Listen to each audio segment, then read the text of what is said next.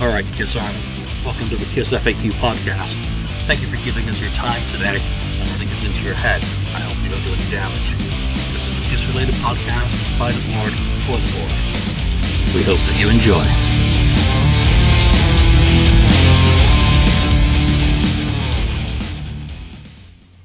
Welcome to episode 116 of the Kiss FAQ podcast. I'm your host this week, Julian Gill, and I am joined by 69th Blizzard, Ken, Marcus Almighty, Mark, Greetings. and St. Louis Kiss, Lonnie. What's up? This this this time you're here. You're This time I'm here, Get it. and I talked to you right before the show last week, and I was supposed to be on, and then I wasn't, and then I was going to be on, and then I, I said, well, I'm just going to leave work, and then come to find out, I could have been on the show anyway. Yep. So uh, off that call last week, I I booked my hotel at least for New York for Peter Criss's farewell.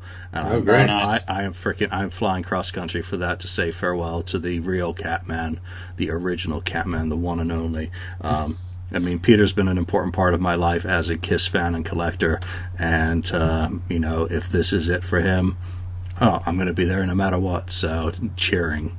Looking forward to other news is all about me. Um, Vol- volume Nar- narcissist. narcissist. I'm in love with myself. I'm a complete pompous ass. Volume, uh, what is it? Volume two of the On Tour series came out yesterday, and I I pulled the trigger today on the international version, Mark, which means it'll be coming to Canada and to Australia, or all my mates down under, uh, very shortly. It's usually probably a week or ten days lag with that distributor, and for collectors who really care that it'll end up with two versions. The international one is always on thinner paper. It's just because it's with a different printing company and the I mean if you really care about that shit that's fine and I'm I'm going to do hardcover of uh, both of these uh, first volumes and work on volume 3 it's still in print right now 1998 to uh, 2014 and it's got Alive Worldwide at the beginning of it which is horrendously developed in this volume 2 uh, will come out again as a updated volume three with artwork that matches the kind of the uh, ads and all that shit collage that I've done for the uh, first two volumes. That'll be coming out in a few months, so, uh, which will take us all the way through the end of 2016, and then it's just a never-ending. Uh, kind of thing. So, Mark, how's your CD doing? Project Gemini. I've listened to it, I think, nine times this week, and seriously, I've just been grooving on it. I've uh, had it mixed in with some Floyd and some Mondo Drag, and thoroughly been enjoying it. Mark, I must say, I've, I'm surprised I've listened to it as much as I have. You often buy something from a friend, you check it out a few times, and it doesn't really enter your playlist, but it's been a part of my playlist. So, how's uh, everything going with it? Any news? Yeah, it's going good. Um, just wanted to let everybody know that there's not many left. We're we're getting near the tail end, but um, just a few people I know have ordered some the last couple of days, and I haven't gotten them out yet. Mainly because if you've been following me online, a small little dog has entered my life that I adopt My voice box. recently. Okay, sorry about that. I just adopted a dog, so it's been taking up a lot of my time. So, but I'll be getting back to sending everything out as of tomorrow, so no worries. Also, one more thing. Uh, if I can get a couple more of these sold, I'm very close to being able to start the vinyl. So- Okay, Ooh. I will be doing vinyl versions of this record awesome. and I will have news too about the posters as well because they will be going with the vinyl too. So if anybody's been waiting to buy it, well buy this now because if you buy it now and get me across the hump, then the vinyl will be coming very soon.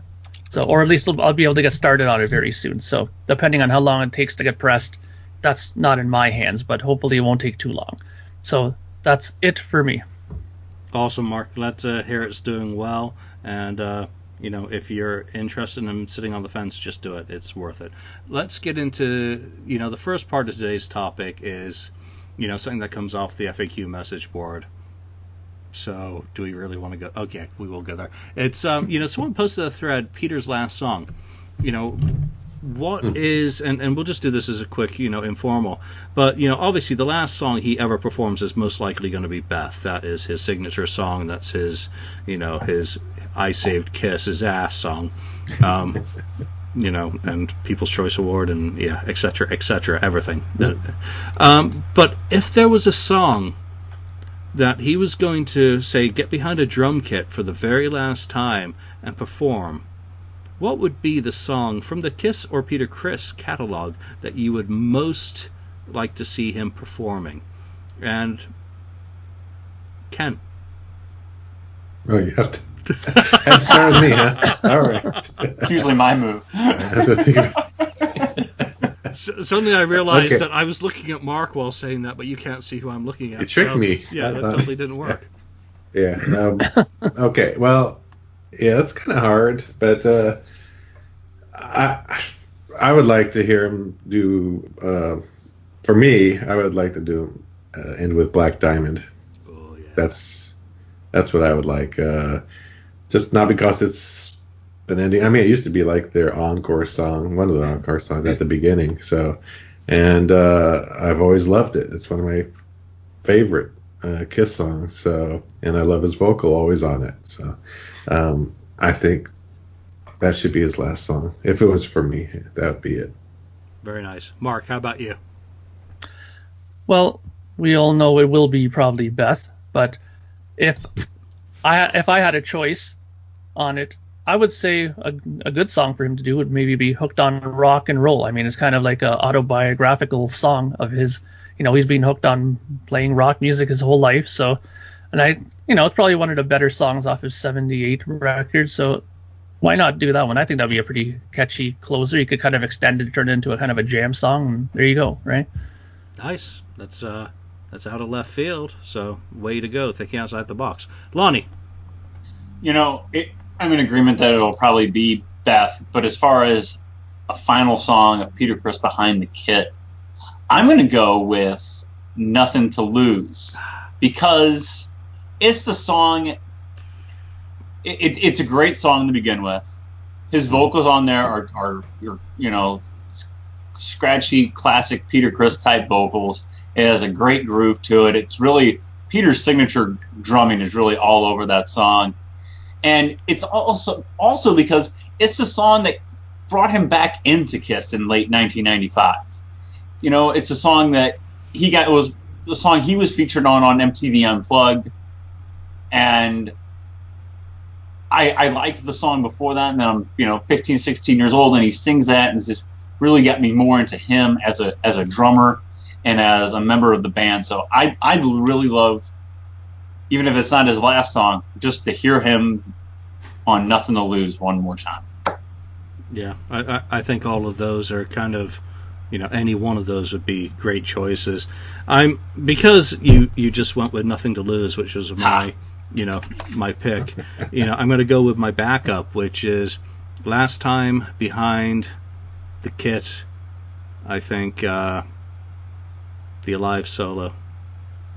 Mm, yeah, that'd be good. if for one or five minutes he could channel his inner cat and go back to 1975 and just play a bit of that, not like how we remember it from the reunion and afterwards, where it had kind of slowed down. It, had, it retained its tribal nature, but you know, if he could just kind of maybe do an enhanced version with backup, kind of keeping him in tempo with the original. Yeah, he was an absolute fucking monster in 1975, 76, 77.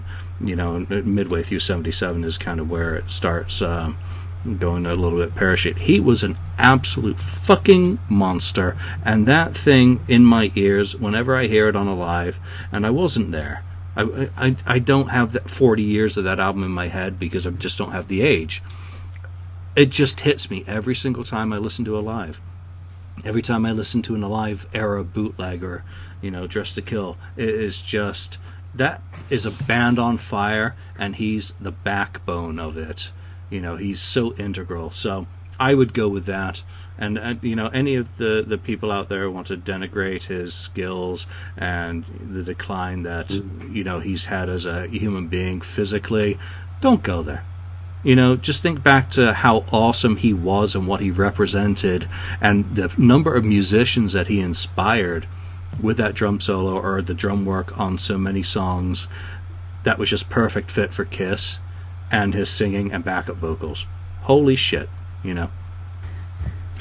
Unique. kind of as a as a add on you know to that topic there was another topic on the board about the um, alive 2 uh, side 4 when whether he played the songs know, the argument whether he played the songs or not on uh, side 4 all of the songs. And and no one has any proof. I mean gene gene and paul uh, say that he did play on it. Uh, there's nothing else saying that he didn't. There's people, drummers out there say that no, no, he wouldn't have done that or this, and then there's other drummers who were drummers saying, yeah, he he could do that, and sometimes. What about Bob something. Kulick? Bob Kulick Uh, is quoted in an interview, and I think Bob is misquoted. I think he's either misquoted think- or he misremembers because he throws Anton's name into the picture at a time that Anton is not in the fucking picture. Yeah, Anton from wasn't in ev- the picture. everything Yeah. that I've ever done, uh, or I'm sorry, everything that Tim has ever done, um, you know, and that we've read, and every other interview in any of the fanzines over the decades that Anton Fig is in the studio in Alive 2. I don't fucking think so. However, there are other drummers who are thrown into the mix. The most primary suspect, if there is anything without Peter Criss, and you know, this is again, if I could ever get an interview with Peter, it would be like, is this you? I mean, I'm sorry, it's a very rude Yeah. question, Peter, but is this you? We know you're capable of more than to that which you're often ascribed. Just look at Destroyer and what Bob Ezrin motivated and got out of him. So come on Absolutely. you know that's evidence he can do things that he wasn't necessarily capable of as he started out in kiss but the person who's often mentioned in kind of the discussions that i've had with people is Starz' drummer joe Oh. x Mm. Dube, I think, or- whatever. You know, I'm, I don't know Starz well enough. As someone who was kind of in the scene, and that's the Aucoin management scene around that time, who would have been, you know, available. And come on, Gene was using so many different drummers on his demos. It could have been anyone. I mean, shit, you know. If it's not Peter, but is there anything on there? I think Larger Than Life is most definitely Peter. Um, you, you, you get drummers who chime in as well. That's most definitely Peter. What do you mean? You, you can't fucking tell. No, I'm not a drummer. I'm not a musician. I, I just listen. To, I just listen to music, man. Um, you know, and then another drummer will say that's definitely not him. So, you know, I- interesting topic, but you know, not one with enough evidence either way. I think. That's right. So, so before we bore Lonnie to death, No, I was gonna. No, I'm not bored. I, I was gonna say that if Gene, if, if it wasn't Peter, wouldn't Gene and Paul would be the first ones to say, "Hey, no, that wasn't Peter," and kind of slam him down just a little bit more than they already have. With, Well, that's what you know, I- with, I wrote without on- a Come doubt, on. they would have said, "Yeah, Peter, Peter. Peter had a card game. You know, he couldn't even. Ace had a card game. Peter couldn't even be bothered. They would have thrown they- him under the bus." If the opportunity was there just to slam one of the two of them down just a little bit more, they would have done it, and they wouldn't say, "No, that's Peter." I actually replied on Case that. I said, I said that exact thing. I said, Really? I said Gene or Paul would have said something, would have put it on either Extreme Close Up or some other outlet. You know. They, they And- would have, and would again, you know, Peter knocked him Chris down cut- for that. cut the but they haven't, off. so You know what would happen exactly. Yeah, come on. Anton came totally clean about Dynasty and Unmasked. Why wouldn't he have said, "Oh yeah"? You know, if if Why that the was- big cover up over those songs, yeah. Yeah. please? All right, so let's get into today's real topic and belch. Excuse me. Um, haven't, haven't had a beer in a week, so this is my one chance to have a little sip. Um, Gene Simmons, we're back talking about him again. We last spoke about Gene episode um, 105 when he had announced these solo shows that he was going to be doing, and we decided to pontificate about the format that we'd like to see him do, the songs and all all that, you know, right down to costumes, I think. So if you haven't checked it out, go out and uh, check it out. I probably should have done so before doing this episode because I can't remember what the fuck I said that day. Julian's Uh, not doing his show prep. didn't do his homework. We we had a show prep meeting about an hour ago, Julian. You didn't show up for it. um, guys, I wasn't invited. Oh, oh shit. That's how it starts. The end. Get, getting edged out here. Um, so you know, let's talk about the show that he did in Cleveland. When was it? On the 18th now? It's a few days ago. Uh, you know, thank you to all the people who shared video on YouTube. We're going to use a little bit of it today. Fair use. Um, you know, to illustrate this episode. You guys did a fantastic job. People who shot the whole show, great job. There's a couple of close-up um, videos of the key tracks that are just really, really well shot. And for aficionados of YouTube sound quality, they actually sound damn good too. Uh, there's also an audio version that's circulating that is fucking torture to listen to. But again, thank you for going to the effort of taping it, um, even if it made my ears bleed. So let's talk about this uh, show. And any of these, uh, you know, let's get into the good, the bad, and ugly on Gene Simmons Live. Ken, let's go straight to you on your overall impressions of this show. Is it a win? Is it thumbs down? Is it off with his head? Or uh, you better call Paul Stanley to save your ass? No, no, no, no. It's a, it's a win. It is a, is a total win.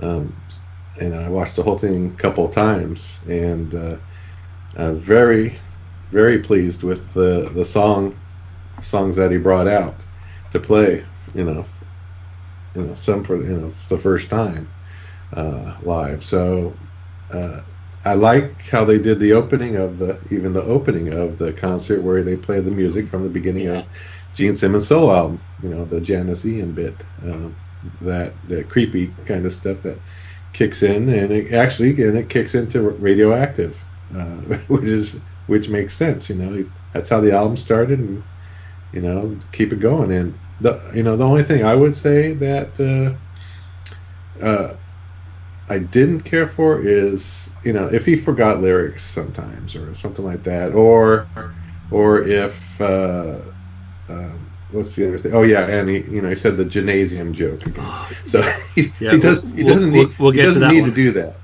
Yeah, yeah, yeah. He doesn't need to do that. But otherwise, you know, great, great song choices. Fantastic song choices. Now, I just like to say this here is all you Paul Stanley people that say, you know, Gene Simmons doesn't have enough songs, good songs, you know, he just proved he does, and he has more that he can do. You know, he's he's a lot better than you, you guys give him credit for. I'm just going to tell you that you Paul Stanley people the hot take. Ooh, ring the ooh, bell. Oh, the, vo- the, voice of reason getting uppity. Nice, I like that. Woke up on the wrong side of the. I, you know, I don't remember Ken episode 105 when we did that episode. Do you remember? Did any of us come up with radioactive as the the opening to the set with the uh, Ron mm. uh, Frangipani, Frangipane or whatever? Um, I, you know, oral intro. I don't remember any of us mentioning that, so I was totally blown away when this show goes up and boom, it's that oral intro. It's so much better than like, kind of like the ominous humming bass note or you know that Kiss is oh, kind yeah. of used or you know I, I was listening to another show this week that started off with Guns N' Roses' Appetite for Destruction playing, you know, stuff like that. It, it's just so perfect as a intro to a show yes. that um, you know, if none of us mentioned it on that episode, then shame on us for not mentioning it. Mark, what's your overall impression of the show? Thumbs up, thumbs down? Um, thumbs up. Um, I thought that the show was pretty good. I mean, again, unfortunately, the musician and me always had a few little cringe moments in it, and it's mainly just around the same thing that Ken mentioned. You're waiting all this time to hear him play songs that he hasn't played for a long time, like Charisma and songs like that. And you're like, yes, he's gonna be playing this. He comes out and he's doing this. Uh, how's it go? Uh, uh, uh, and I'm like, no, I mean, come on, you you knew you were gonna do these. Like, come on, man, you don't tell me you couldn't have prepared a little bit more than that for those songs. That's the only thing that bothered me. I thought his selection of songs were really good. I thought he played the bass great. He was really good playing. The band was good. You know, I have really no negative points on it. It's just that you knew for years, all of us fans have been clamoring for these songs, and people loved it, right? So now here's your chance to really knock their socks off with a bunch of songs we haven't heard, and you're doing this.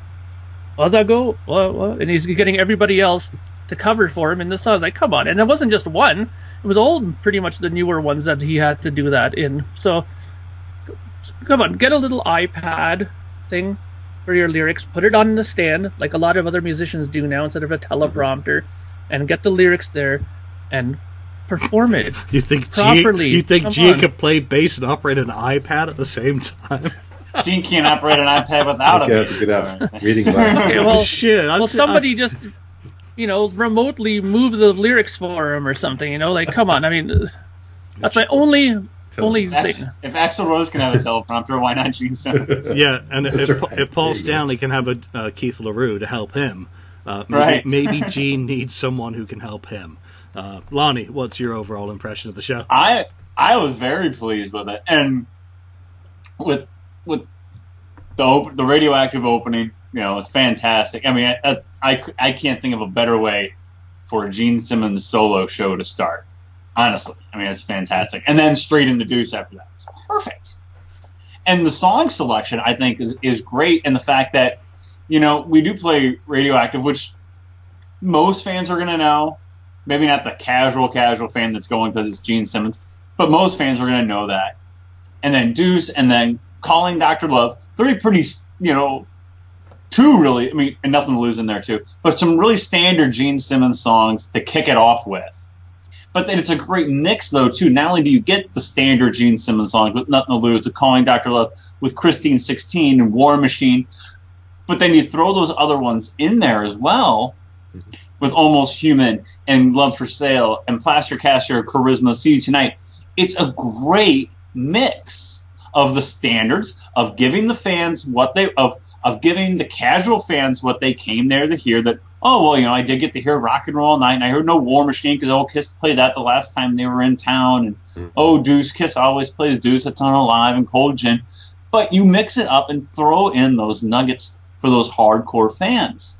And to me, it was just like I, I'm sitting there and I'm following a uh, a guy that was at the show, and he's posting the songs as as they're playing them, and I'm like, oh my gosh, they're playing, you know, they're playing Plaster Caster. Oh, he's playing Charisma. This is awesome. I can't wait. He comes here in two weeks. I hope he doesn't change the set list at all and plays this exact same thing. That you know, he doesn't say, "Oh, I'm not going to do Charisma again." I didn't really didn't know it. I hope he, you know, stays with it and plays it again because it was so great that, and it's what I think Kiss fans have been wanting for a long time. Yes, play the standards. Play some of those standards. You can do both. You can play the standards and you can play the rarities at the same time, and you're catering to both kinds of fans in the audience. The casual fan that came there to hear rock and roll night, and the hardcore fan that's gonna shit his pants when you go into almost human. So I couldn't be happier with it. I think it's fantastic. And and I know in typical Gene form, yeah, he kind of looks around, Mark, you know, he's like, I don't know this one, but I wouldn't expect anything less out of Gene Simmons at this point either. So I couldn't be it. He, he's not Hey. going to change. And Ken, before I go, I was just what did saying, Lonnie, you mentioned, you know, the almost human and the guy shitting his pants. There's that video that Julian posted up there. You can hear the guy that's standing next to the guy filming it. It's like, Oh my god! almost, oh, it's Exactly. almost human. It's almost human. he couldn't believe it. Yeah. So Yeah. yeah. that was a big moment. So I mean, it's yeah, I mean that and char- charisma, love for sale. Mean, that's awesome. Can you imagine if Kiss played stuff that's like if Kiss came to not and I know well that's what the cruise is for.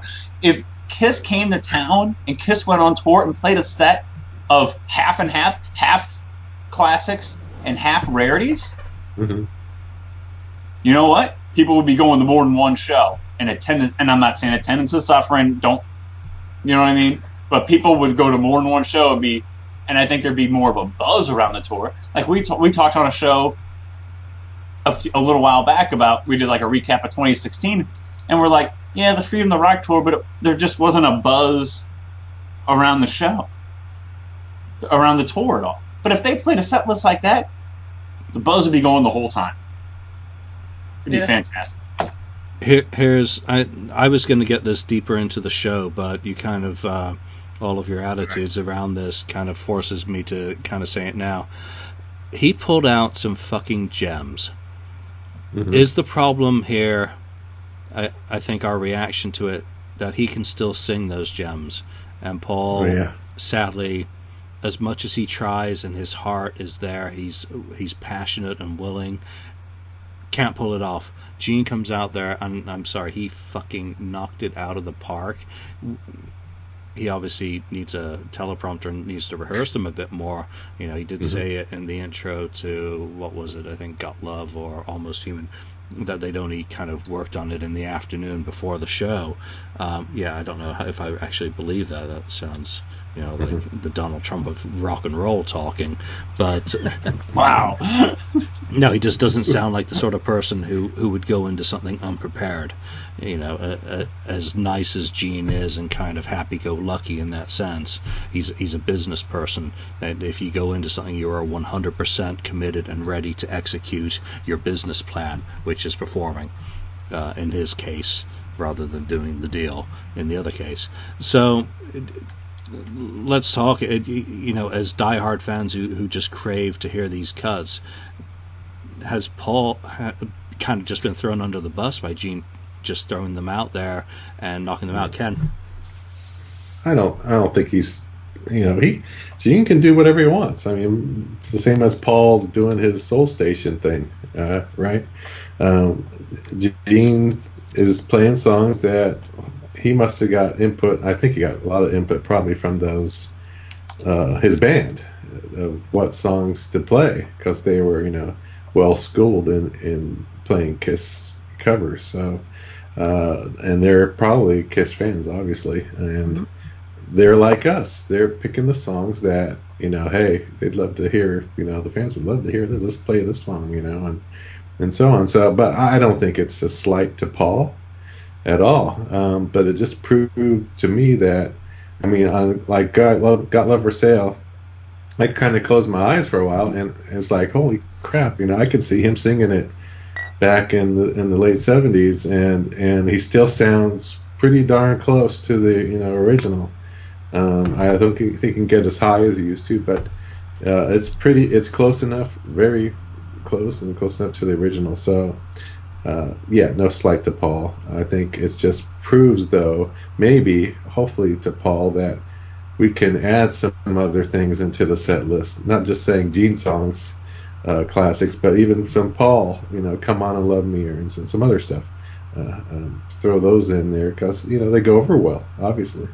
But will Paul be satisfied with Gene singing additional songs and just shaking his ass? Lonnie, what, what do you think this does in, in terms of the dynamic of, you know, Gene hits it out of the park with some rarities and Paul struggles? Unfortunately, I, I don't I don't think it's going to make that much of a difference because I think at the end of the day, Paul Stanley calls the shots of what songs are being played on tour. Paul Stanley's going to play the songs that he wants to play, and as much as much as Gene is the face of Kiss, and people recognize that makeup and that face and that personality more than Paul Stanley even. I think Paul Stanley has the final say as to what songs we're going to play. People can make suggestions, but at the end of the day, I, I, I think Paul says what Paul says goes, especially as far as set list goes. And I don't, I know Paul struggles, but I don't think he's ready to turn the spotlight over to Gene. Here, Gene, do all these rare songs. It'll be great and people will love them. No, I'm Paul Stanley. I'm the star child. The, the attention is going to be on me. I might be struggling vocally, but the attention's still going to be on me, and I'm not going to hand that over. Um, I, I don't. I think that on the tour this summer in Europe, and you know the one-off shows that they're going to do, that you're going to get a pretty cl- pretty close to what you saw on the Freedom of the Rock tour. Maybe not Flaming Youth, but Char- another little. charisma. But I don't. Maybe, maybe, but you might get one nugget of, oh wow, that's great. But other than that, it's going to be shout out loud. I love it loud. Lick it up. Rock and roll all night. Yep. And this is don't get me wrong, this is great. But I think when it's time to go back to Kiss, it's time to go back to the standards. Oh, without And- without without a doubt, I have an image in my head of Paul Stanley sitting at home watching YouTube with a voodoo doll of Gene. Go- you know, no problem there. Mark, let's get get your Right in the thoughts on- throat, right? Yeah, you know, Right. and then let's get into the set and go song by song. Um, well, I don't think he's necessarily being thrown under the bus. I think what ended up happening is that he, like like you guys said earlier, that he had a bunch of guys in who were Kiss fans in the band, who suggested some songs, and uh, you know he went with it, thought it might probably be a good idea, and he, he knew that they would go over well. I think that that you know it doesn't take a rocket scientist to know that if you're going to play those songs, people are going to go crazy for them, right? So I hope, and I know I'm going to be wrong about this, obviously, because I know that it's going to be exactly just how Lonnie said. They're going to go back to the Paul Stanley approved set list, and that's what's going to be done when it comes to Kiss. But maybe, just just maybe, maybe Paul will think about this a little bit and think and say, you know what? Here's a couple of songs that he pulled out that went over well. Look what happened when he did, you know, Wouldn't You Like to Know Me on the cruise? That went over really huge. Maybe I can pull out another odd, rare one of my own and, you know, make the fans happy as well, you know, and add in one more kind of odd one for himself too. I mean, you know, if they did Charisma before and or or might do it, then why not pull out another one that Paul can do? You know, I'm I'm hoping that. I'm thinking it's going to be more a case of what Lonnie said, but you know, you can always hope, right? I hope I'm wrong. But I just, I, I'm not going to get my hopes up because I don't see it happening. It's not 2004 again, unfortunately. Yeah, no, I mean, I I understand it. I mean, right now the most important thing I think in their heads is that they want to give the fans, you know, at least a show that they can walk away with and say that was pretty decent. And Paul has to do songs that he's still comfortable with, and at least somewhat comfortable with, to to be able to do that, right? So, whether or not he has, you know, I don't think confidence is the right word. Whether or not he thinks it's worth trying to put in another rare song is yet to be seen. But I think it would be great if he could pull out one more. But I don't think they will do it. But They're know. not. They're not going to do it. Not. You know. Look at Gene's age as well, and you know it's not easy for them, you know, to do the show, and Yeah. and everything that it entails. Mhm. You Oh, know, yeah. even though you know all the stuff doesn't weigh as much, it's still you know they're not spring chickens. Simple as that. They're going to give the fans exactly what they expect. You know, there might be one song that replaces Flaming Youth, and I wouldn't be surprised if it was a Gene gem for this tour. You know, just one last song for Paul to deal with so Paul can focus on giving 110% of the best to the songs that he is performing. Yeah, because that's what's important to the show, to the business, mm-hmm. is to make sure that it's very much the very best. Let's talk about this set. Yeah, we've we've kind of already gone fanboy on the intro into Radioactive. I loved how he, they went straight into Deuce, and you know, you know the intro Radioactive. Radioactive is a great poppy song. I mean, even if you don't know it, it's one of those ones that you can just kind of get into. I think because it's a, a very well crafted song. It's perfect in terms of the Kiss dynamic. Um, you know, very well performed. And then going straight into Deuce is just a perfect. Here's your one. Here's your two. Boom. We're we're going.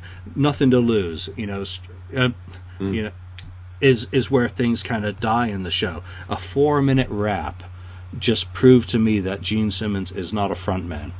He needs a much more structured set list and not not be able to ramble for four minutes. I mean, it was just irrelevant. Just play the songs. I don't need to hear you talk.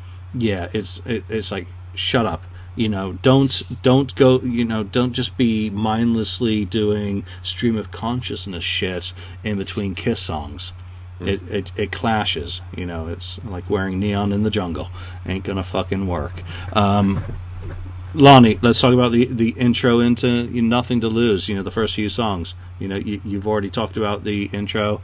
Um, I think it's yeah. I, I think I think it's a great few songs to get people going.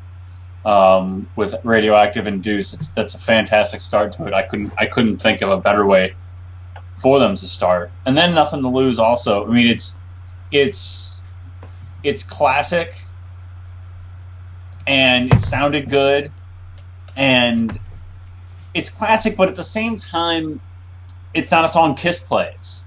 on a regular basis. It's a song you might hear if you're lucky once in a blue moon. But I mean, and they and they did it. I guess the last time Kiss really did nothing to lose was what 08 on Alive 35 around mm-hmm. in there. So I mean, it's been it's been a while since it's been a, in a standard in the set list. So to, just to hear that, I think I mean, if they played that at a Kiss show, I'd be pretty fired up, even even at that. And that's and that's not even one of the rarities that we get in that we're going to get into in a little while.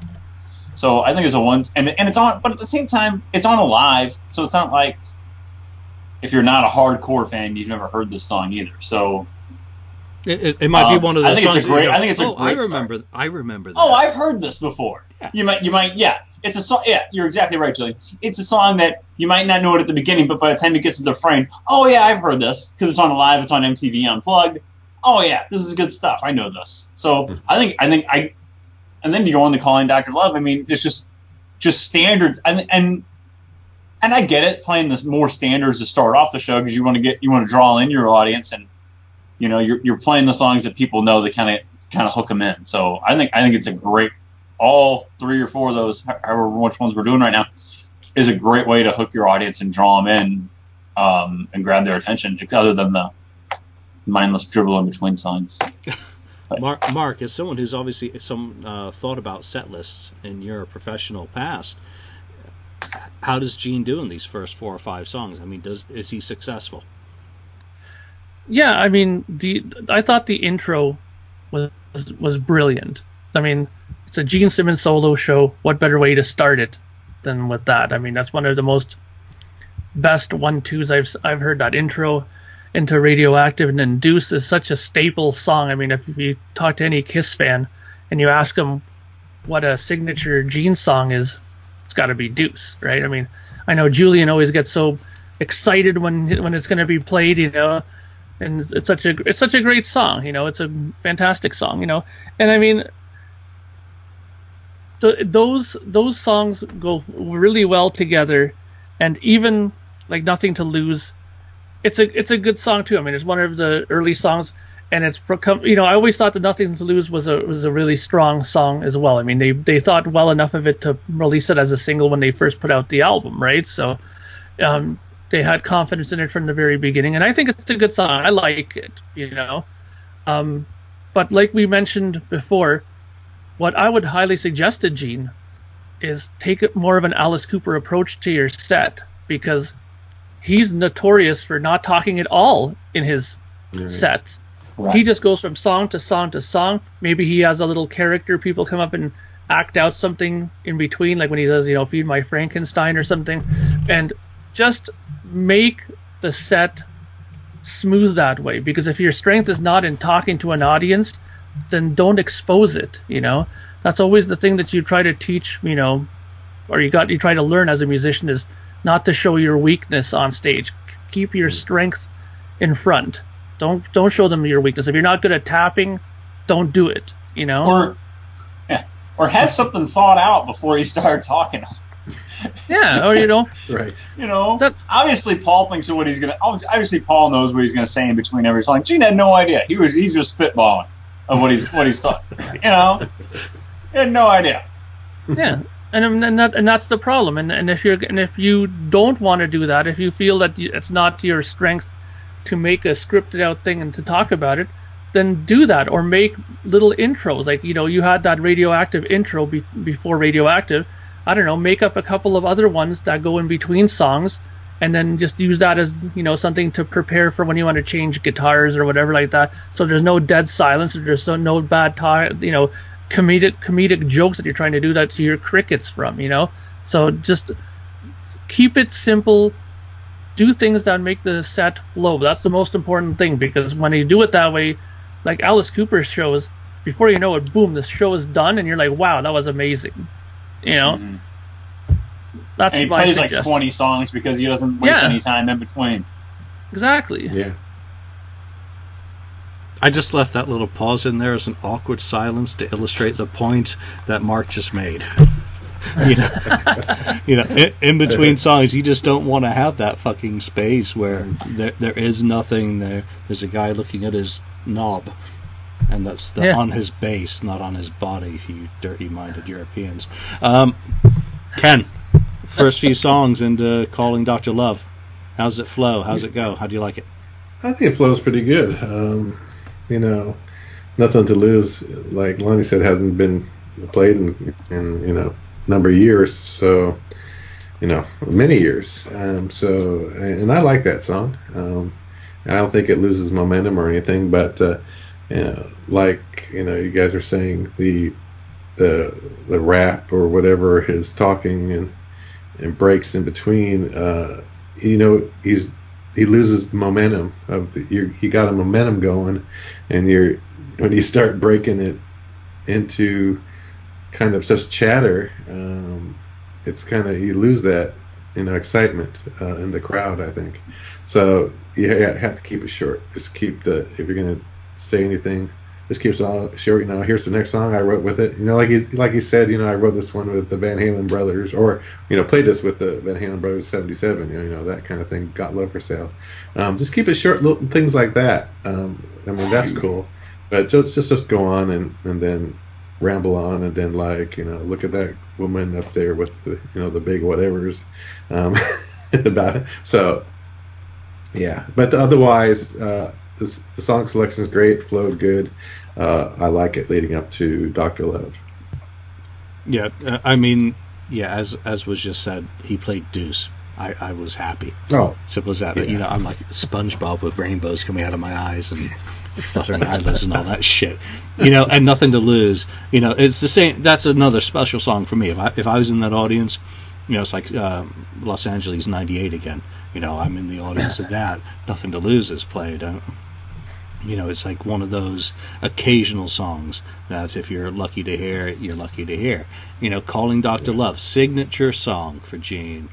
You know, obviously it's been used in commercials in recent years, so it's a, at least a bit more imprinted on the psyche. And it, it, it's another one of those ones from Gene.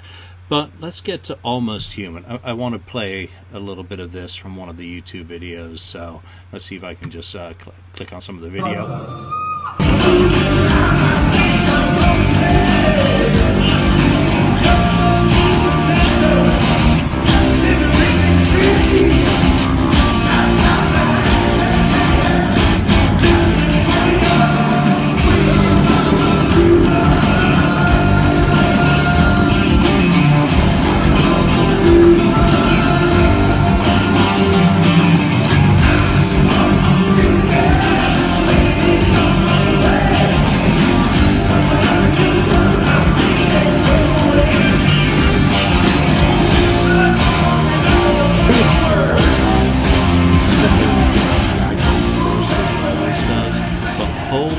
shit.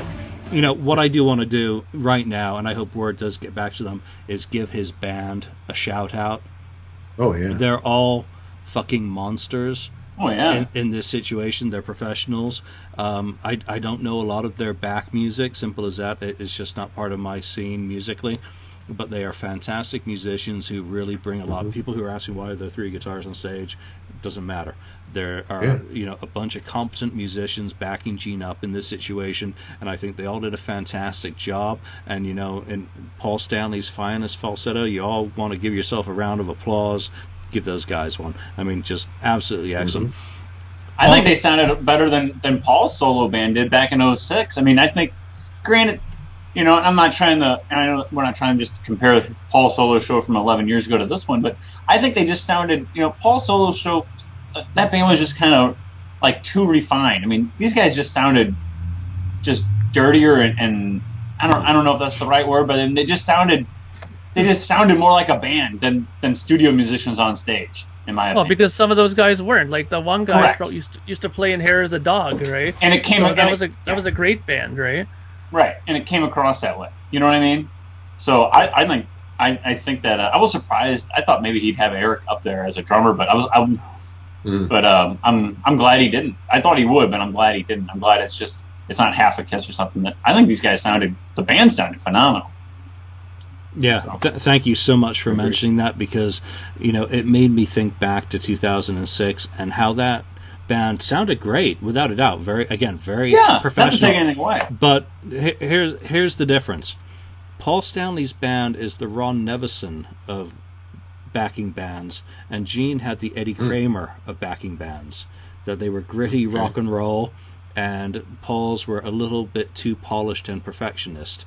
You know, Well, too they- refined. yeah, you know, they were perfect, absolutely perfect. They're the guys that you mm-hmm. can put in front of TV cameras and boom, they're on. These guys, you can put in front of anyone on a bar stage, on a, you know, stage, and they can back anyone right now and they'll bring the attitude. And, you know, it's the difference between, say, beer and gasoline. You know, kind of got gasoline with Gene's band, so almost human. Anyone surprised that he pulled that one out? Um, and how did you evaluate his performance of that mark? Um, yeah, I was I was surprised when I saw that, that they played that, and uh, I thought they played it really well. I thought that was one of the more stronger ones of the surprise songs that he played.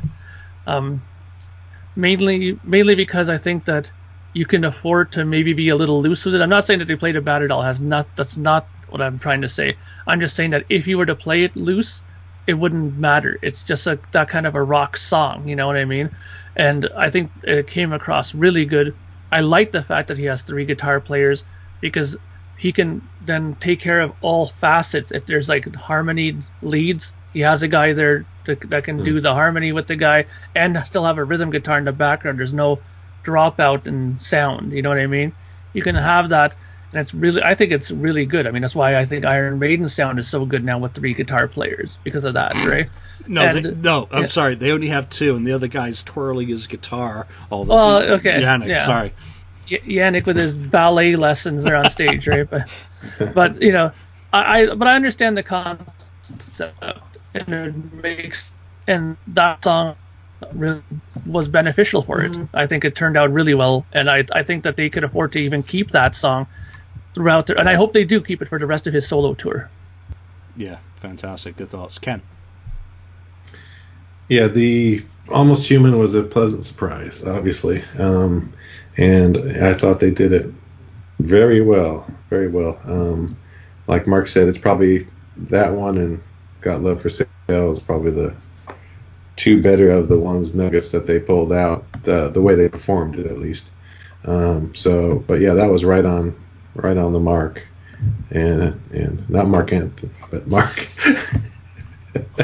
it was very good. Uh, yeah, nothing bad to say about it because it's just great. And then the band, uh, like also Mark was saying, the you know the extra guitarist with the he, they could do the um, harmonizing and uh, they did that I think uh, even right out of the bat off the bat with the um, radioactive. Mhm. The, the lead is yeah so uh, yeah great song I, I'm I'm happy that uh, he decided to play it Yeah, he was backed up strongly by this band vocally. You know, he, he may have not had uh, Katey Sagal, you know, Oh, learning yeah. to do backing vocals for him, Sophie. Um, but, you know, they didn't just perform well musically, they did very well on the backing vocals. Lonnie, what's your thought on Almost Human? Yeah, I, I think it sounded. I think it sounded great. I think the the vocals, you know, from the band really added to it, where it could have been a dis- distraction or a retraction from the song, but I think it, it added to it. It made it even that much better. Um, like I said, I was kind of sitting on my couch Saturday night, just kind of following, you know, as songs were coming up, and I'm I'm watching. Oh, it's cool. They started with Radioactive and Oh Deuce and Nothing to Lose. Calling Dr. Love. I'm like, oh, don't don't play a standard Kiss set. Come on, give me give me something to get excited about, and give me give me a reason to be excited to go see it in a couple weeks. And then you pull out Almost Human. I'm like, you know, yes, now now we're talking. Now keep it up. Keep you know, but you know, just like any Kiss fan, you gave you gave me a little bit. Now give me some more because you know just one isn't going to be enough. But but he obviously he does live up. To, he does give you some more. Um, I think the song sounded great. It's one of I th- I think you know I I wish Kiss would do. So and I, I think it's something Kiss could pull off. I mean, obviously they pulled it off on a Cruise a few years ago. Um, it's on Love Gun. It's not so. I mean, it wouldn't be like you're pulling something else out of Unmasked or something. You know, your casual Kiss fans gonna know it. You know, I would imagine even the casual Kiss fans in the audience know it. I mean, most Kiss fans, even if you're if you're going to see a Gene Simmons solo show, not all of them have Love Gun, but I would suspect that a a good amount of them do. So I, I, it's rare, but it's not like like I said, off the Elder or something. So it's it's fantastic to play that and to hear that, and, and I think the band did a great job. I couldn't be happier with it. Yeah, surprising that you mentioned the Elder, but I'm, I'm not going to go there. He he goes into Cold Gin. You know, the next couple of songs are kind of standards. Cold Gin, I Love It Loud.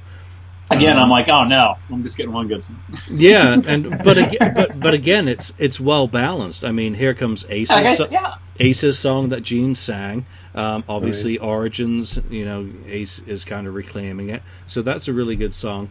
He precedes that with what seems to be the omnipresent, or you know, shout out to the Marine Corps, to the military, which I I, I thought was kind of nice, but I kind of wish you know they, they they would stop kind of doing you know in every show and step away from the social political and all that and just focus mm. on you know taking everyone's minds off reality you know. But oh. you know if i guess if he sees a service person in the audience or has one there as a guest he's going to call him out. So fair fair to him. I don't have a problem with that.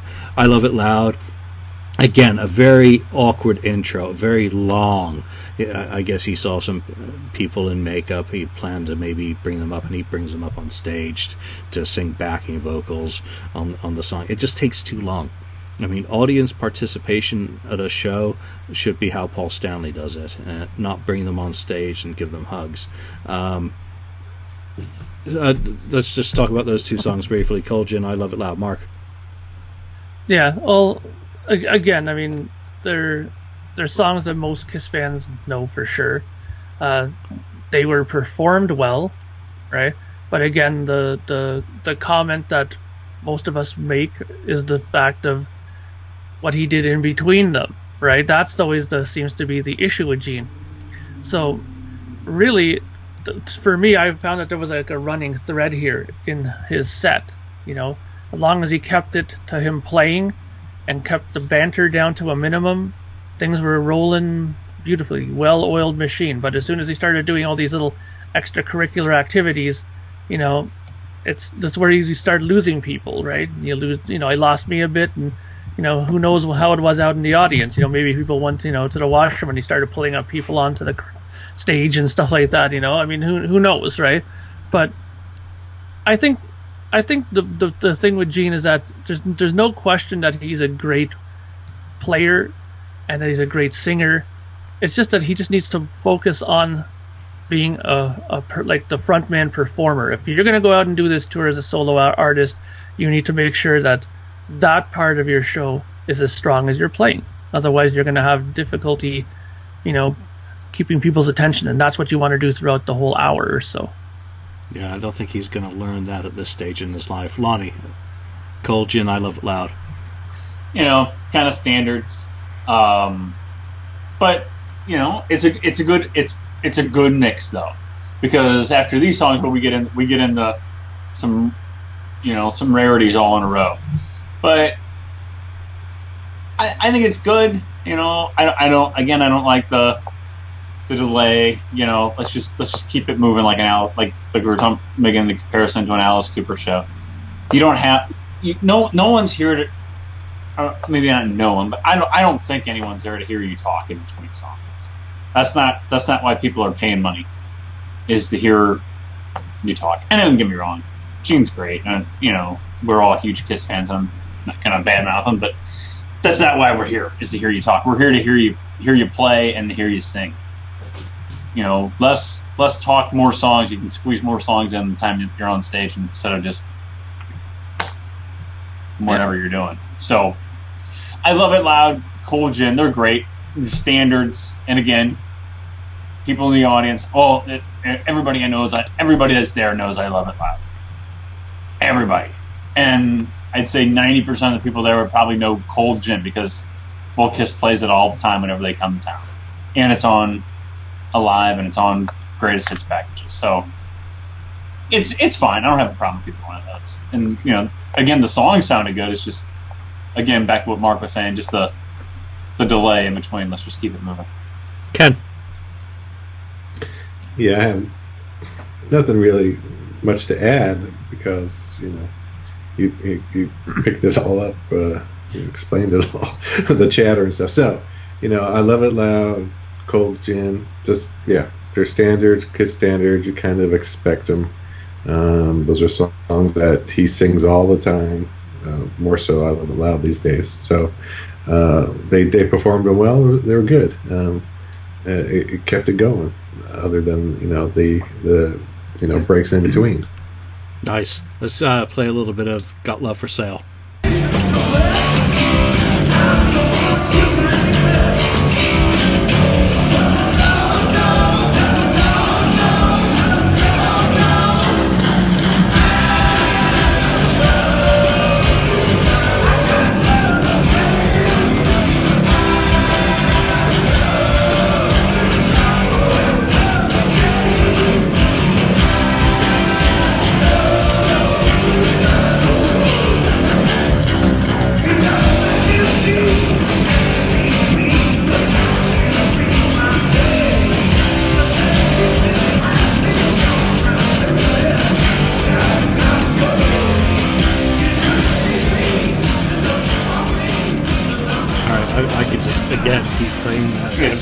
Listen to Yeah, it. Yeah, I'm, I'm just sitting there grinning So like freaking a cool. yeah. It's a good song. Ken, let's go straight back to you on that. Yeah, well, another real surprise um, um, him playing that one. Um, and uh, shoot, I might have put that in my list. I have to go back and look at the other show that we had and, and see how close or far away I was to the set list. But uh, that song was a great song. They did it well. I mean, the backing vocals were spot on. Uh, for it, and I just the, the the groove of that song is just so great. You know, you know, chugs along. You know, you know, you just you just get into it. Uh, so I, I love it. I love that they they pulled it out and uh, shoot, you know, keep keep keep it coming. You know, Mark, so yeah, great. Yeah, well, uh, again, this is this is this was a surprise song, and while this is one of the songs that I had the issue with because he kind of did the looking around bit, yeah, I will say this though. It did though expose one thing. It did expose how great the other guys in the bands were, not just musically, but vocally, because they were able to jump in, cover for him, and cover for him well. Oh, yeah. They were able they were able to sing those parts well. It almost looked like Gene had one one part of there actually started smiling and almost felt like, well, I should just let him sing it. You know what I mean? He almost gave that look where he's like, well, he's doing a good job, you know. But it's but that just shows how much they love Kiss music, how much they probably grew up with it, and how much of a great selection those guys were because they were able to cover for him when they needed to be, and that's the sign of a really good band. You know, some sometimes shit happens. Your microphone cuts out on you, and you and you're sitting there you're singing and there's nothing coming out. You want to be able to have somebody come in hmm. and cover for you and keep the show going, and th- that's what sort of happened. Nothing cut out, but just Gene's brain cut out there for a minute, Totally. right? No. Brain Yeah. freeze. Yeah, brain freeze, right? Yeah, he, so, a, but he, had, I mean, he had a Gene moment. yeah, exactly, and and that's why I have to applaud those guys. Been They did a great job. They they played well, and more importantly, in these kind of situations, they didn't. It didn't turn into a train wreck. It was just they covered for them, and it went well, and everybody was happy. Nobody was booing. Everyone was clapping, having a great time, and it's because they were professional enough to know when to cover and when to jump in on those situations. They totally had his back. I mean, what a bunch Yeah. of pros. They just, you know, he, he faded out there and someone picked it up. Simple as that. And brought him back. He came back in. Boom. Continue. You know, that's like a smooth patch, you know, a nice bit of Bondo on the bodywork. Lonnie. yeah, I mean, you know, Gene's been having moments like those for years, so you really can't call them senior moments or Gene moments because they've been going on since since the beginning. Since so before. Right, so it's it's nothing new for Gene to kind of forget the lyrics and start looking around. But you know, those guys picked him up great, and like if Julian's playing it, I get I could just sit there and listen to that whole freaking thing. It's awesome. So, and and that's another one. I was, you know, their set, songs are coming in. It's like love for sale. Are you kidding me? I mean, they've. I mean, they played almost human on the cruise one year, but they've never even teased got love for sale. So that really came out of left field for me that they that they pulled that one out. It sounded fantastic, and his band just sounded great on that. And like Mark said, he's the band kind of saved him because Gene was kind of lost in the middle of it, but couldn't be happy with it. It sounded fantastic. You know, it was when I was listening to this song in particular that a couple of points hit me. Number one, Gene will never be a frontman. You, you simply cannot teach an old dog new tricks. You know, Paul Stanley's been doing it for 40 plus years, 45 years, been up there in front of the mic, been leading the show, um, has a rapport, has everything in his head. He's got his bag of comments. You know, you can give Gene Simmons bullet points, I guess, uh, on his teleprompter that he could possibly use. It kind of reminds me of Trump, you know, because I don't want to go there, but Lonnie. You got you gotta you gotta think that like like Trump's advisors go to him and go, okay, okay, when you go on stage, say this, this, this, and this, and you know what Trump must go, ah, I'll wing it, just like Gene must do, you know, I got this. Okay, so there, so theoretically, anyway, if you gave him bullet points in between songs, talk this, talk that, Yeah. here, you know, So, like, stay on message, Gene. And, I, you know, and I, I don't want to turn this into a, a Trump show, but you, or if you heard like the clip when he was on the campaign trail and he's in Pennsylvania and he goes, I know a lot about Pennsylvania and it's great. He goes, How's Joe Paterno? We're gonna bring that back. Like you have no idea what you're talking about. All you know is you're in Pennsylvania and like Joe Paterno's name like popped in your head, but you have no idea what you're talking about. It just reminds me of Gene on stage at this show so much. I'm sorry. I had that. I Yeah. had to say that. if, if, if he's in Pennsylvania, there's only two Joes he's going to be thinking of, and Right. he's not going to mention Biden. Um, Right. okay, One of the- so bringing us back on topic. Um, thanks, Lonnie. you, you know, it, it just made it very clear that Gene needs a lot of help in between songs, and maybe shouldn't be the primary talker. Um, he did a fantastic thing with this song, and it was when he mentioned the Van Halen brothers in the story. And I think that possibly Yeah. sets him up that he'd be far, far better in a storyteller's kind of environment Mm. with a teleprompter that says, Tell a story about this song now, Gene. Not put the story up on the screen for him to try and tell verbatim, but to say, Talk about this song now. Um, he did it fantastically. He brought Van Halen into the discussion. You know, he, he said, and I don't remember exactly what he said, but um, you know that he he'd recorded it that with, originally with them in 1976, and you know got on with it. You know, the the performance itself also screamed. He's got to fucking professionally record one of these shows or a couple of these shows and edit it. Yeah. I was just had images of Live to Win coming in my head. You Yeah. know, through this, it is so powerful hearing this stuff and hearing a well put together set that it would be a crying shame if Gene did not do the same thing that Paul did and put out a, a video of one of these shows or maybe use these as a launching pad to doing you know a couple or three night stand at a theater somewhere popular where people could travel to and he could wear the same shit every night which he generally does anyway um, Hmm. you know and, and really put together just a live package for itunes and video i mean it, it's, it's just a celebration of gene's side of the career where live to win is a celebration of paul you know, I, I don't want Gene to dig out any songs from Asshole to put on. Simple as that, because this was just Mm. utter perfection to me. It celebrates everything that he does well in the band, and musically was well balanced. So, those were what jumped out at me.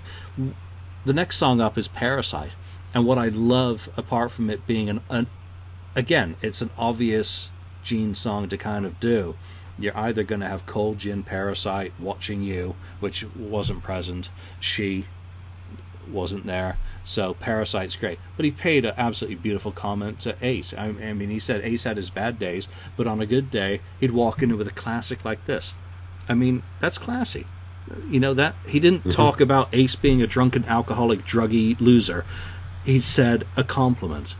You know, Mhm. so Kiss fans, they don't disrespect each other. You know, continuously. Um, Ken, Parasite.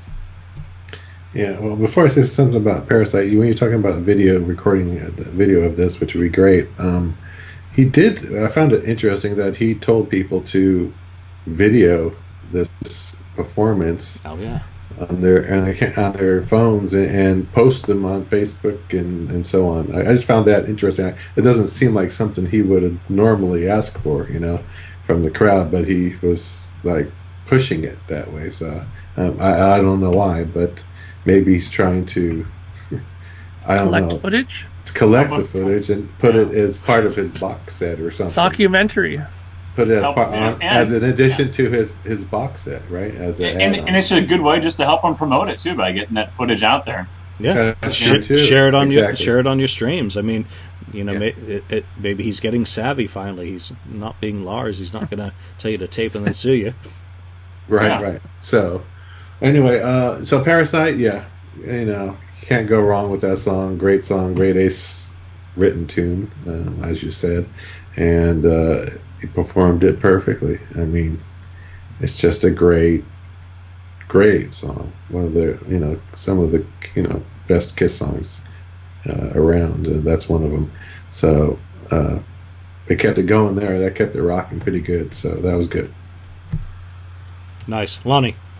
Yeah, I mean, I think, I think, Par- like you were saying, I think Parasite is a, is almost a given. Like I love it loud, and Cold Gin and Deuce. Um, it's, it's, it's rare, but it's not. Almost like, almost like nothing to lose. Where it's rare, but it's not an extreme case, like a, like an almost human or or Love for Sale but it, but it's a but it's refreshing to hear at the same time. If Kiss came to town and played Parasite, I'd be thrilled. You know, it's it's not the same old same old, but it's you know it, it, it's a good mix. Again, it's it's a good mix of really rare, of really standard, and the midway in between songs. So who whoever if if Gene put this set list together, or if the band kind of had an input of, of what they wanted to do, but the overall set choosing of the songs and even the order in which they're in, I think is is really outstanding. Um, and and I think it, it keeps the audience moving. That it, it doesn't just like, you know, I, I've been to shows where like the set list is really building momentum, building momentum, and then just boom, and you play a song that absolutely no one knows, and the whole thing just dies. But I, I think it's it's a good flow um, with with the mixture of it, and, and it, it doesn't just get to the point where it where it just dies because you play something just totally off the wall that nobody li- that even like why are they even playing this type of thing. Um, so I think I think Parasite blends in very nicely, not only with the song selection but where it lands in between two, ex- you know, more of of rare rare tracks for lack of a better term. Nice, Mark. Yeah, um, I think it was really cool that Gene did that whole compliment to Ace there. I think that uh, you know, it was also smart for him to do that because while Paul had his moment with Ace with that whole video that he did with him, maybe this is his uh sort of extension of the olive branch to Ace, you know, and then maybe you know there's two members now that kind of are on better terms now with Ace. So I think it's a smart move. Um, also, I think what's interesting is that this song kind of really shows that the guys who were playing guitar, how much of Kiss fans they were. They used the the gear that they used on stage was perfect. Les Pauls, Marshalls, and you can really tell that that's the kind of gear that really suits this sort of music. Maybe that's one of the things that maybe was lacking in Paul's band was that they seemed to not pay attention to those little details like in, in, as far as tone goes, you know, like you said, it was a little Ron Nevison-ish, you know, a little bit more polished and you know, a little bit too many bu- boutique amps on stage, maybe, you know, and this is more raw, you know, 50 watt Marshall heads, you know, cranked on full kind of thing, and I think it really showed that that's the roots of Kiss. Parasite was probably written and recorded the same way with Les Pauls, Marshalls blaring in the studio and that's why it sounds so cool and that's why they always sound good live when they play those kinds of songs and i think they did this really well on stage So Ace Frehley will be rejoining the band mid-year. Um, I kind of Almost want. there. I kind of want to skip over Plastercaster. I mean, it was nice to hear it again, but it's been in you know Kiss's set, uh, you know, over the last couple of years, so it, it's nothing so good. And Ken did mention earlier the god awful use of gymnasium in the rap. Um, because it's, Yeah. a, it's a big word. And again, he did the storyteller kind of bit, so uh, I'll just gloss over that so we can get into charisma. Here's here's a little bit of that.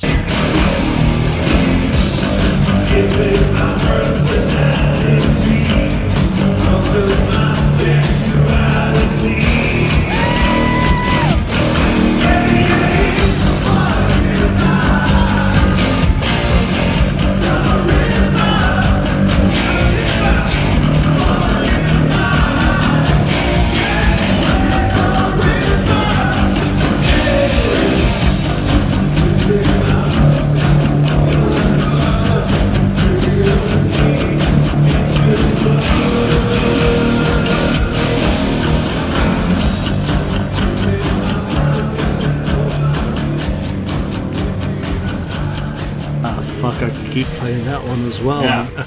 I, mean, I, I mean, Gene Simmons. I'm not worthy. You know, Wayne's World moment there. Um, Mark, I'm going to go back to you on that charisma. What was your initial reaction to finally properly hearing that live?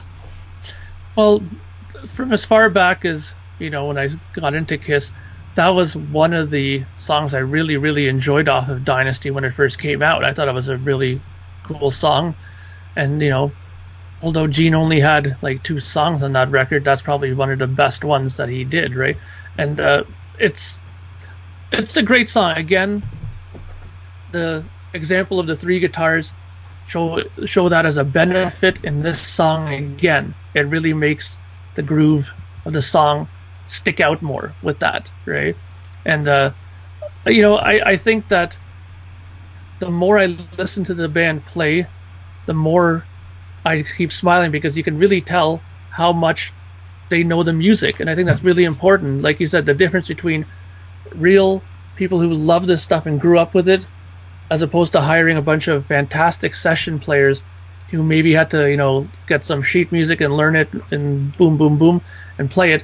These guys knew every little sort of nuance and every little sort of, you know, pick, scratch, and this and that to do in there. It, it's when you know it and love the songs that much, you look for those little small details and you add them in there, which is much different for players like that than I think than session players. And that's one of the key points that you know these musicians uh, up on stage. I mean, they really made this song in particular really thick. I mean that you know the guitars on that. I mean it is just you know not to use a monster phrase, but it's a wall of sound. There there, there are so many textures going on there that give it so much character, so much seasoning that it, it's really insane. Ken. Yeah, I thought Mark was going to say that you know the more I hear them play, that the more I want them to be Kiss 2.0 or something. I thought he was going to say that. but uh, uh, anyway, he, he, didn't say that. But that's why I was thinking in my head.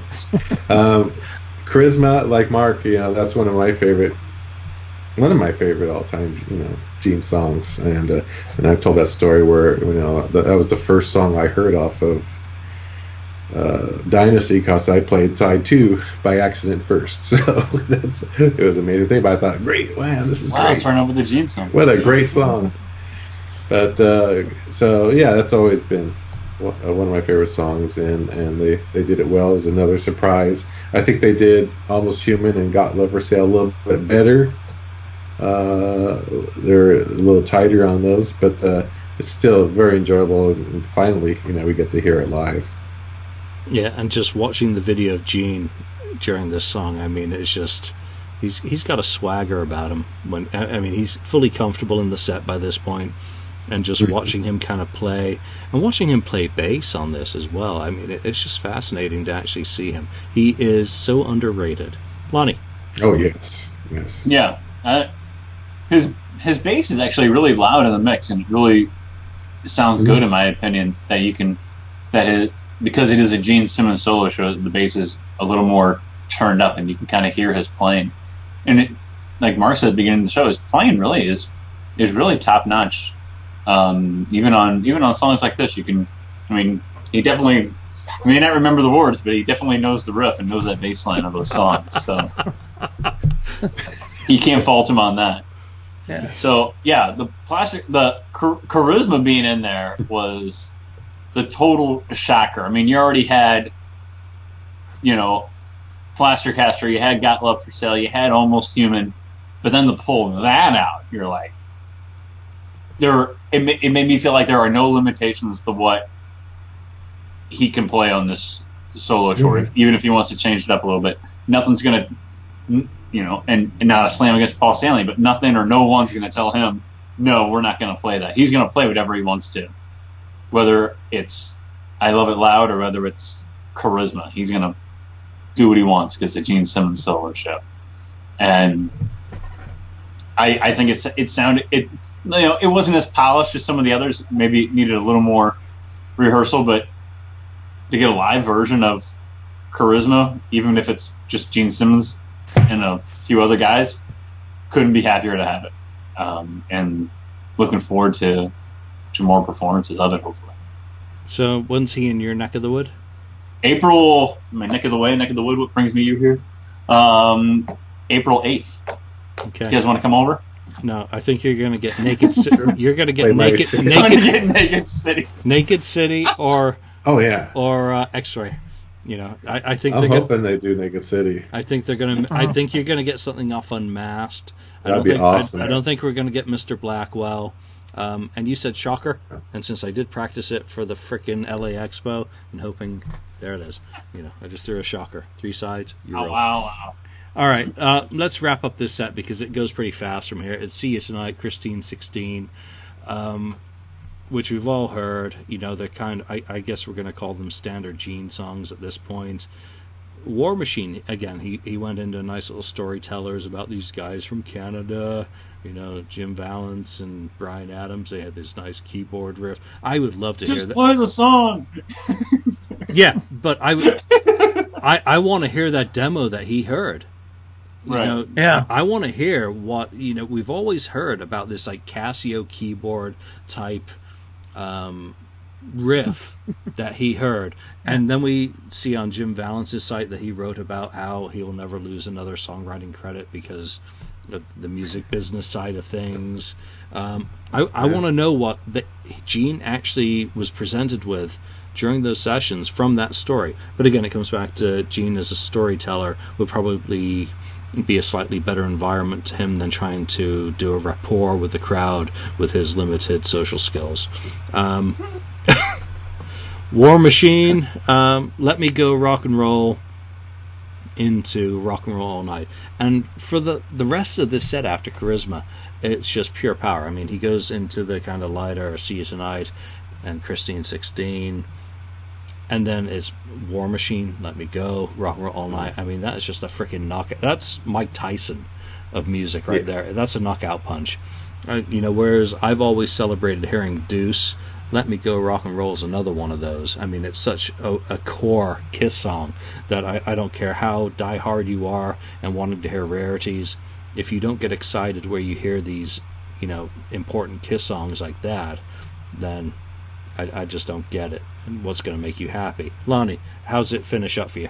No, I think I think I talked in the beginning that it starts strong and it ends just as strong as it starts. Um, see you tonight, Christine sixteen. Again, kind of middle of the road, you know, songs not middle of the road like they're boring, but you know, songs you could you would almost expect to hear at a Gene Simmons solo show. But then just a, that ass kicker of the last three songs of War Machine, Let Me Go Rock and Roll, Rock and Roll All Night, three staple Gene Simmons songs, three driving Force Kiss songs, and I'm with you on on Let Me Go Rock and Roll. It's, it's one of my favorite songs that they play live. I always get fired up when they when I hear that little intro to it, and you know they're going to go into it with that extended solo section. It's it's fantastic. So. Um, he ends it just as strong as he begins it, and that's again that's the way a show should be: to draw you, to hook you in at the beginning, keep you interested through the middle, which he did, and then to blow your pants off at the end, which he did as well. couldn't be better, in my opinion. Perfect, Mark. Yeah, I think it's uh, great. I like the way he did this set because you're always supposed to start strong, end strong, like a little smiley face. How you're supposed to range your set, right? And uh, like you guys, "Let Me Go Rock and Roll" has been one of those songs I really loved early on as well. I mean, here's a song that's like two minutes and change on studio, and live they always play that's like six minutes long, you know and that just goes to show how much you can kind of stretch out a song like this and with great players you can make it sound fantastic right So that's one of my favorite moments of Kiss playing. Like when I saw the Alive Cobo Hall bootleg shows, I've always loved how they did "Let Me Go Rock and Roll" with the confetti at the end and everything. It was always fantastic moment and such a great song to do. Why not continue and do it? And you know, you got to end with "Rock and Roll All Night." That's you know as standard and as popular a Kiss song as ever, and a, as popular a Gene Kiss song as ever. You know, so I think that the set list was well done, well constructed, and he ended the set properly. He's supposed to go out with a bang and make them talk about you when you're done. Nice, great thoughts, Ken. Yeah, like you guys said, the they started strong and finished strong. You know, started with a bang, ended with a bang. I mean, that's the way to do it. Um, you know, "Let Me Go Rock and Roll" is a great song. It's a great rock and roll, really true rock and roll kind of written song, and I, you know, that's kind of a, a nod to uh, Chuck Berry. You know, the late the late Chuck Berry. Um, he, he might have been influenced uh, by Chuck Berry writing that song, just the you know the groove of it. Um, so uh, you know that's kind of a tribute, even though they did a tribute, you know, a couple songs earlier to uh, Chuck Berry in, in, this set. So uh, which was very you know classy thing to do. Um, but uh, yeah, end with a bang. You know, those are great songs.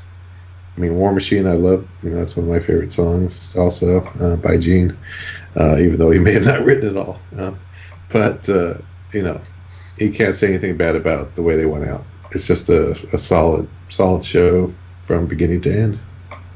And that was one of the things I, I kind of edited out the set, the uh, tribute to Chuck Berry. You know, there yeah. some people criticized it, which I, I, I really found a little bit disingenuous or insulting. You know, frankly. You know, mm-hmm. they said if you're going to pay tribute to him, at least learn how to play the song properly. Well, how much time is there to learn how to play oh. the other songs that he needs to focus on? and Chuck songs Berry, that he wrote. You know, and you know, unfortunately, you know, Chuck Berry inconveniently goes and dies. You know, not leaving a, a whole hell of a lot of time to figure out how he wants to pay tribute to someone without whom very few rock bands would probably exist. I mean, Chuck Berry, like, for fuck's sake. You know, so that he even took time to mention Chuck Berry rather than say Elvis Presley in 1977. What the fuck did they did they play Jailhouse Rock that night? No, they didn't. You know, so he, they at least tried to play tribute to him, and I thought they did a perfectly fine job. Yeah, it's a little bit of a train wreck. So what? You know, it's not a, it's not about the performance. It's about the sentiment. You know, mm-hmm. get get over the perfectionism that it has to be perfect. You know, just take it for what it is. So, you know, back in Vancouver, he did 17 songs, a bunch of covers, Money, Don't Let Go, Treat Her mm. Right. Um, you know, I was glad that wasn't in there. Yeah, play your own st- play your own stuff. I'm not there to hear you do other people's songs. All that shit was replaced with that was good, great with the good stuff. Um, yeah. So what I, I really felt from this whole set that it was totally balanced. Is there anything missing from it? Yeah. And here's where I think he can really mm-hmm. work. He can substitute Parasite for Watching You. He can substitute Cold Gin for mm-hmm. Going Blind, you know, and bring in some mm-hmm. of those other really Gene songs. But verses like Soboba, uh, the casino show in 2007 when Paul was taken ill and he had to throw together a set. You know, you've got everything that you expect from Gene there. God of Thunder I don't think it needs to be present. If he's going to throw out Got Love for Sale or Almost Human, you've kind of got the brooding Gene songs. Black Diamond, I don't think he needs it.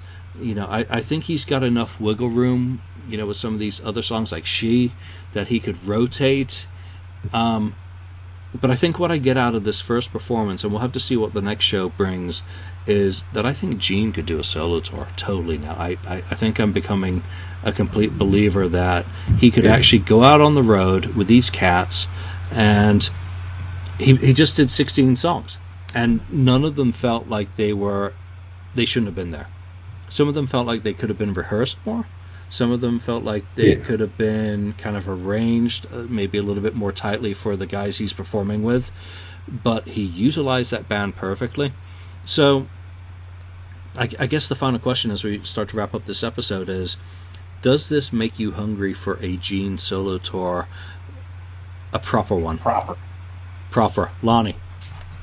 Yeah, absolutely. Um, I never thought I'd. I, I'm so excited to see him in a couple weeks. I never thought I'd see a Gene Simmons solo show. I just, I just, you know, it, didn't fit Gene as a as a person or as a as an artist. And, you know, Paul Stanley solo show made a whole lot more sense to me than than a Gene Simmons solo show. So when he announced these shows, and you know there was rumors about them, and then the shows were announced, I really was kind of curious how it how it would go, you know. And I guess you know it, it, it had its stumbling blocks with with talking in between songs and really not knowing what to say. But as far as song selection and performance goes, it was fantastic. Yeah, could he could he brush it up a little bit on on some of the rarities that he pulled out? Absolutely. But like I said earlier, I wouldn't expect anything less from Gene at this point in time too, for him to kind of be looking around like, yeah, I don't know this, and I don't care. I'm Gene Simmons. I can get away with not knowing the song. So I'm excited about it. I think that I know, and I hope he's having fun doing these, and I hope he continues to have fun doing these. That it could spawn into something bigger, and and play, you know, 20 cities, 25 cities. I think it'd be it'd be great. It'd be great for him, great way for him to spend um, the winter months when Kiss is usually kind of dormant. Yeah, pick the same cities that Paul did on his Live to Win tour and go there. Ken. Yes, I'd love to see him on tour. Uh, that'd be fantastic. And just like I said at the beginning about about uh, all the Paul Stanley fans, you know, this Gene Simmons has a lot of songs he could do, and he just proved it. And there's a lot more to pull, you know, to pull from. You know, Naked City, you know, She's So European, whatever, you know, uh, uh, uh, X-Ray Eyes. No, whatever. don't jinx me. Don't jinx Yeah, me. yeah. Not for the innocent. Not, oh, please, you know, not for the innocent. I, I'd love to hear that one live. So I know, I know our buddy in Sweden uh, Daniel. would love. Uh, Daniel like a glove. would love to hear "Fits Like a Glove." You know, he pulled that one out. Uh, no pun intended. So. Uh, Oh, Oh, Oh, Oh. yeah. So, um, Hey. you know, I lo- I'm hoping, you know, he's, there's going to be a Wizard Con out here in Sac- in the Sacramento area, but the thing is, I think it conflicts with uh, what, something Kiss is doing, so I don't think he's going to come out here. Uh, but I, I wish he would, uh, because I'd go for sure. Mark, what are your thoughts on the end of the show? Or Um, whatever that question was I just asked. What, what do I about the, him Once doing again, a tour? show. It's time. Uh, the tour, Simmons tour. I, A tour. I, I was typing. Sorry. Yeah. Well, I, I, I honestly think that I, I think he should do it. I mean, Kiss has a lot of downtime, as you can see, so it makes perfect sense for him to do it. And I, I think that he has the right people to do it with now, and I think he has a lot of great material to do, right? Which is more important. I agree with Ken. I mean, you know, Naked City, got to do that. You got to add in some of these other songs. You can you can change up a set list. It'd be great. You know, I think it'd be a great tour. My only problem with it is that I know you probably won't come to Canada, of course. You'll probably go anywhere else but here with it, right? So I won't be able to see it. Just like my big problem that I have on my other podcast, the Yes one, I always bitch about Yes never coming to Canada, nor ARW or any of the other Yes affiliated bands. They never come to Canada. What the hell's going on? Come here, you know, play here, you know, Ring the bell. you know. Too cold. Shut That's up. I'm calling out to you. You had Rush Yeah, that's true. and Helix Helix, oh boy. and Uh, and Anne Murray. And Anne Murray. don't remind us. the over under there being Anne Murray Nick Gilder. on the show? There you go. And Triumph. Yeah, Triumph There are go. good. yeah, Triumph's good. Triumph are good. Yeah, I, I admit they they were one of the better bands too. But you know, I, I think that it would be great to have him do a tour. I think a lot of fans would be happy, and they'd like they would more importantly they'd get to hear a lot of songs they have never heard and played with a band that's really good.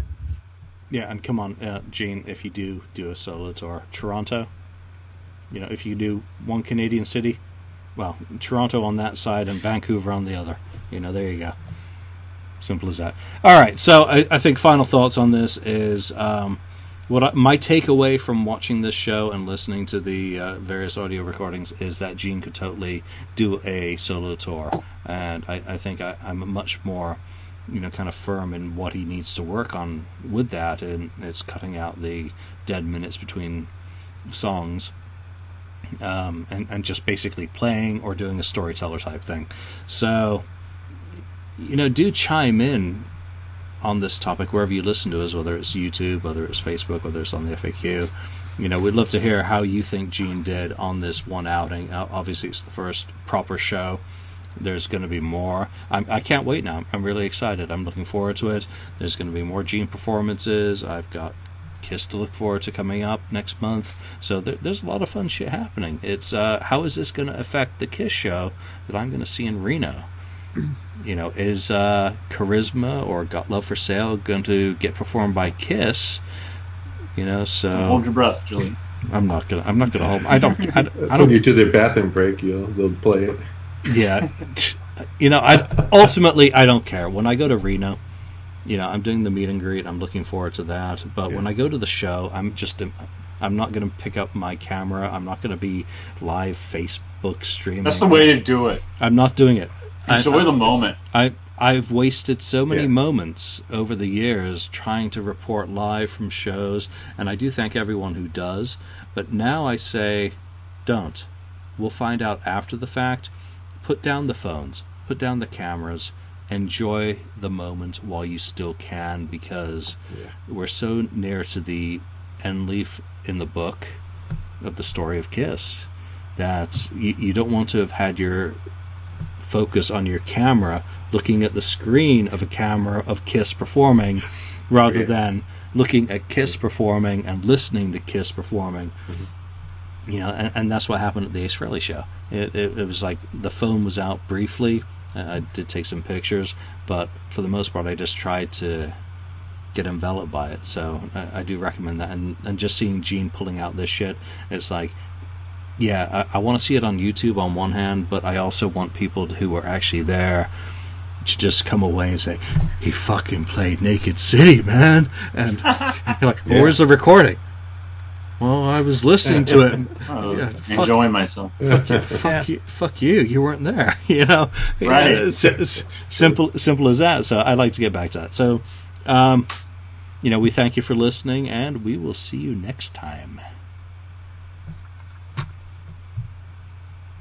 Thank you for spending time listening to the Kiss FAQ podcast today. All sales are final. There are no refunds. If you'd like, look us up on Facebook or come over to the Kiss FAQ message board and discuss the topic we broadcast today. Don't forget to rate us on iTunes, Spreaker, or wherever you've listened to the show. We hope you'll join us again.